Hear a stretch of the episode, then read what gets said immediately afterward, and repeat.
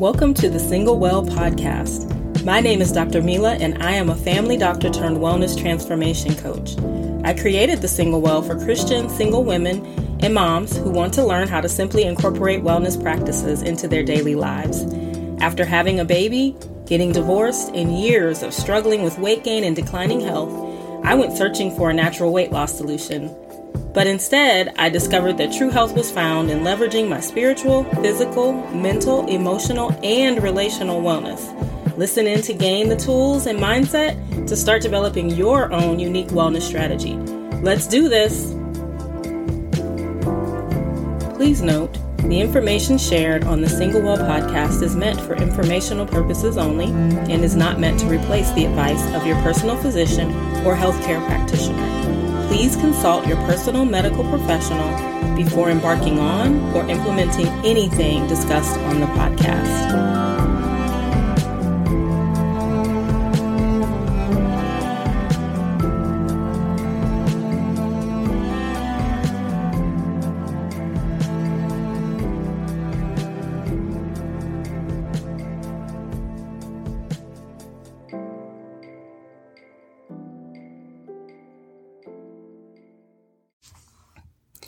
Hey there. So, thank you for listening in again to the Single Well.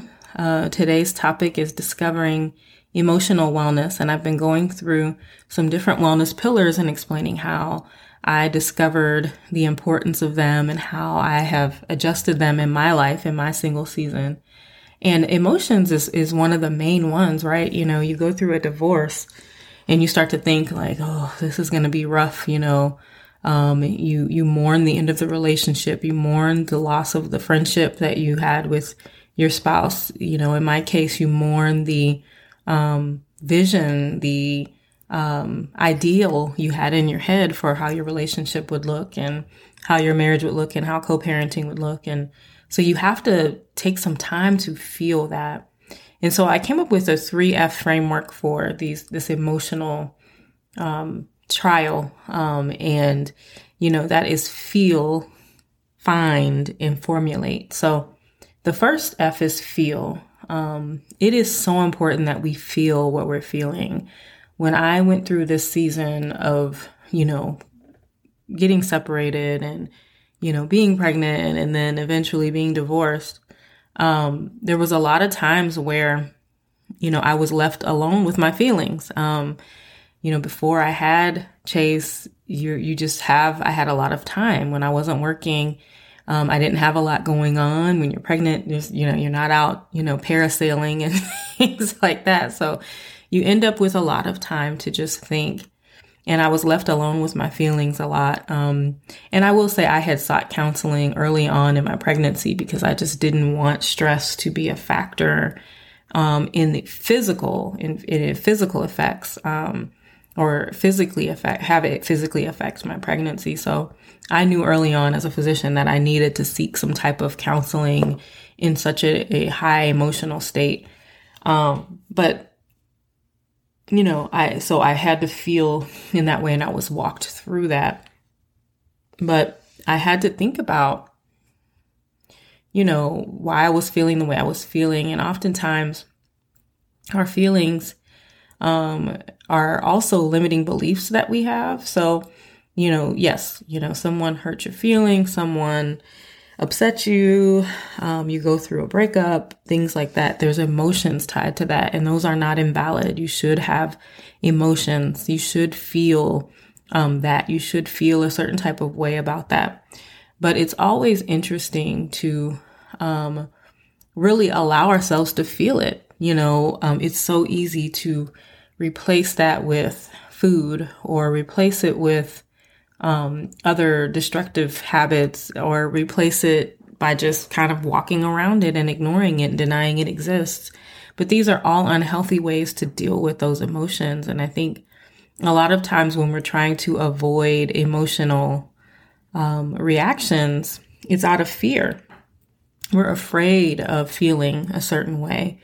We're afraid for um, something to happen to someone we love because of mostly because we don't, of course, don't want anything to happen to them, but we're afraid of how we'll feel about that. We're afraid of the emotions that will come over us. And I think we need to adjust that. I think we need to encourage people to feel more, but not only just to feel, but to really understand those feelings. Um, and so the second F is find, finding the root of where that comes from. So for me, one of the main things that I was concerned about after I got used to the idea that we were divorcing and, you know, this was my new normal, um, that I would have to date again, which is funny to people when I say it but it was something that was just a real, you know, concern. I was in my late 30s now, would have a small child, and at the time wanted more kids. And so I'm like, how's that going to happen? I'm getting to that age where this may not be possible for me. I have to get in another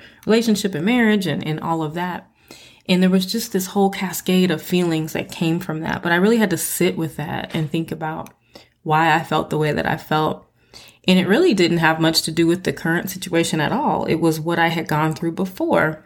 Um, I've never really had terrible dating experiences. Most of the people I've dated, I'm still friends with to this day. I mean, there, it just, there wasn't a lot of animosity.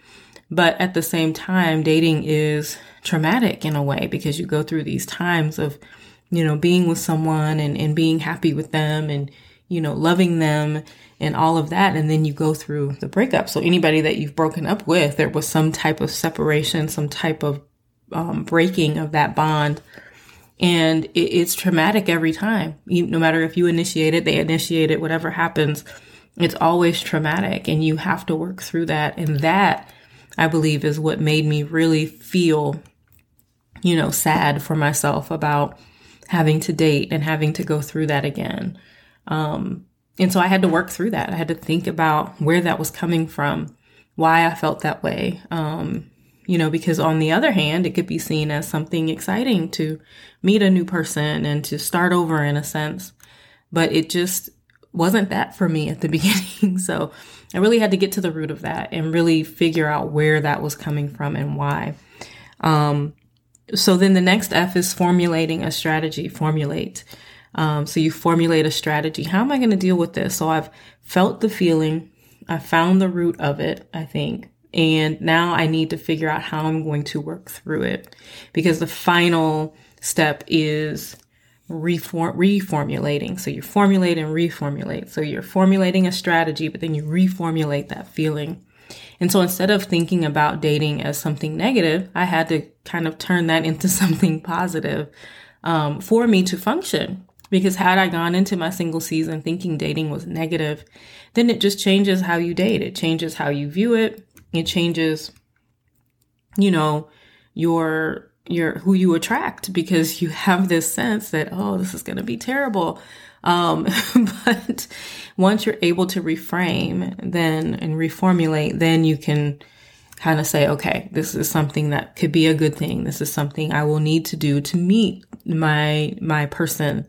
Um, and I should make it something. And to be completely clear, this is not something that happens overnight. This process takes time. Um, but the key part is really finding a way out, finding a way to walk through it and then emerge from it. So walking through the feeling, finding the root of it, and then formulating your strategy so that you can step out of that and start to change those limiting beliefs, change those feelings that you've you formulated and made your foundation. Um, because it will change the way that you interact with other people, to change the way that you interact with your friends, family, your future spouse, all of that. And so, um, as part of your wellness plan, um, thinking about emotions is super important, um, especially when you're going through your single season. No matter how long it is, it's going to be relevant to that new um, person. It's going to be relevant if you stay single forever. It's going to be relevant in how you interact with yourself, with everybody around you. Um, it's going to be relevant to being able to reach your goals and your purpose. Um, if we don't walk through our emotions and feel them and embrace them um, and really understand them, it's it's hard to push past them to get to the next level. So, you know, for instance, thinking about dating as something that is negative can also translate to feeling like I don't want to network with people. I don't want to meet new people. I don't want to talk to people I don't know. And, you know, a lot of times we don't think in those terms of like, you know, if I don't deal with this emotion here, it'll affect me somewhere else, but it absolutely can. And I've seen that firsthand. You know, that was something that I was very afraid of when I started thinking about entrepreneurship and started thinking about having my own.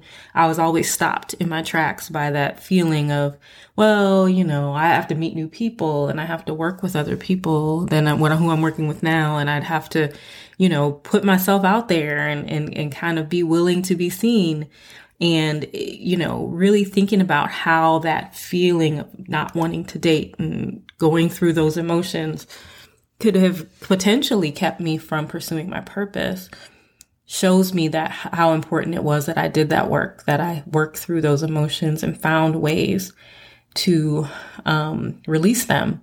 So um, when you're thinking about this, you know, it may look different for each person. It could be that you spend more time alone with your thoughts and feelings and really working through them. And you may be okay with that. For some people, that may be particularly painful and maybe even, you know, something that you shouldn't do alone. And so I encourage definitely always thinking about having a counselor. You don't need to have anything wrong or be sad or be depressed or any of that to have a counselor. It is important to have a third party at all times that is not emotionally connected to you that can help you walk through your feelings.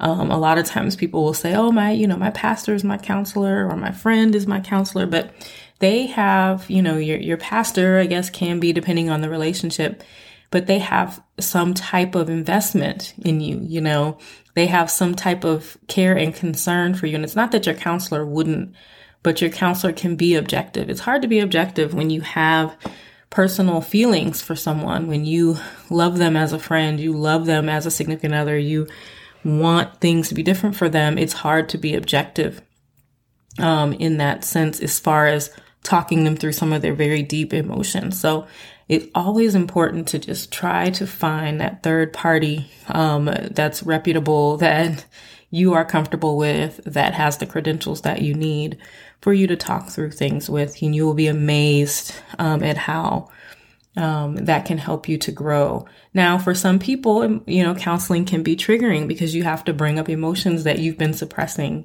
So I, to that, I'd say give yourself grace, take it slow. It may mean you have to tell your counselor, okay, these are the things that I'm willing to talk about right now. These are the things that I'm not. Any counselor that's decent will kind of go through that with you anyway. And they just kind of help you, you know, remap those thoughts and feelings and, and sort them out, you know. Something else you can do is find a creative outlet. So we have to be careful that we're not replacing the feeling or trying to suppress the feeling, but actually having some type of creative outlet that allows you to feel, that allows you to sit with your thoughts. So you can be in your thoughts and feelings and be painting or creating something and just using your hands um, in in kind of working through that and it can be very therapeutic um, I know that as much as I don't like to clean, I mean, it is so therapeutic. Like when I, I like to do it so that I don't have to keep doing it. So I do, I'm, I'm like constantly cleaning. I don't want anybody to think my house is, is dirty, but it's just not my favorite thing. So I found that sometimes I have to hire someone to clean and, and, and, and just be happy, okay with that investment. Or sometimes it's therapy for me. So if there's something in particular, uh, my emotions tend to show in how things are sitting around my home. So if it's really super tidy and pristine, that usually means I'm anxious. If things are kind of all over and kind of sitting in different places, it usually means I feel kind of overwhelmed um, and, you know, have a lot going on. And so you can, anybody that knows me can usually tell um, kind of my emotional state by my surroundings. But, you know, having that creative outlet can help you to, you know, have something that is fruitful, but is also helping you to really sit with those feelings. If you ever created something or painted something or done that, you, you really can't help but have, you know, emotional, um, work during that time. You know, there's a lot of thoughts. Um, creativity brings a lot of mental clarity and a lot of thinking and a lot of ideas. And that's something that has helped me through a whole lot of different emotional things. And so for you, that may be something that you use in your strategy, you know, being creative on a more consistent basis. Um, for some people, it might be different creative outlets, such as taking in some type of creative um, thing, listening to music, going to an art museum, um, you know, things like that. And I, and I encourage you to do these things as much as you can alone, if, especially if you're working through emotions. Um, if you're using them as some type of outlet, try to, you know, do it alone and allow yourself to be alone with your thoughts because it's easy to take these, you know, creative outlets and say, oh, let's go to this paint class, let's do this, let's do that. And it's easy to sit and talk to your friend and, and go back and forth with them and still not feel those feelings. But just finding things that allow you to feel, but allow you to do it in a way that you can handle and that will will help you to reformulate and think about things in a different way. So that's all I have for the emotional wellness piece. This will be an ongoing conversation. All of the pillars come up in the different you know areas and as you can see they're all a cohesive unit you know if one is not well if your emotions are all over the place the other pillars tend to suffer as well so um, just start thinking about that. You know, get your free wellness plan from my site, which is in the show notes. The link will be in my show notes. And just start to really formulate that strategy for how you're going to deal with your emotions. This is the quickest path, the, well, not the quickest. This is the best path to being that fully whole, well person that you desire to be. Take care of you. This has been the Single Well podcast. For more information on what you just heard, please visit us on Facebook or Instagram at The Single Well, or you can email us at thesinglewell at gmail.com.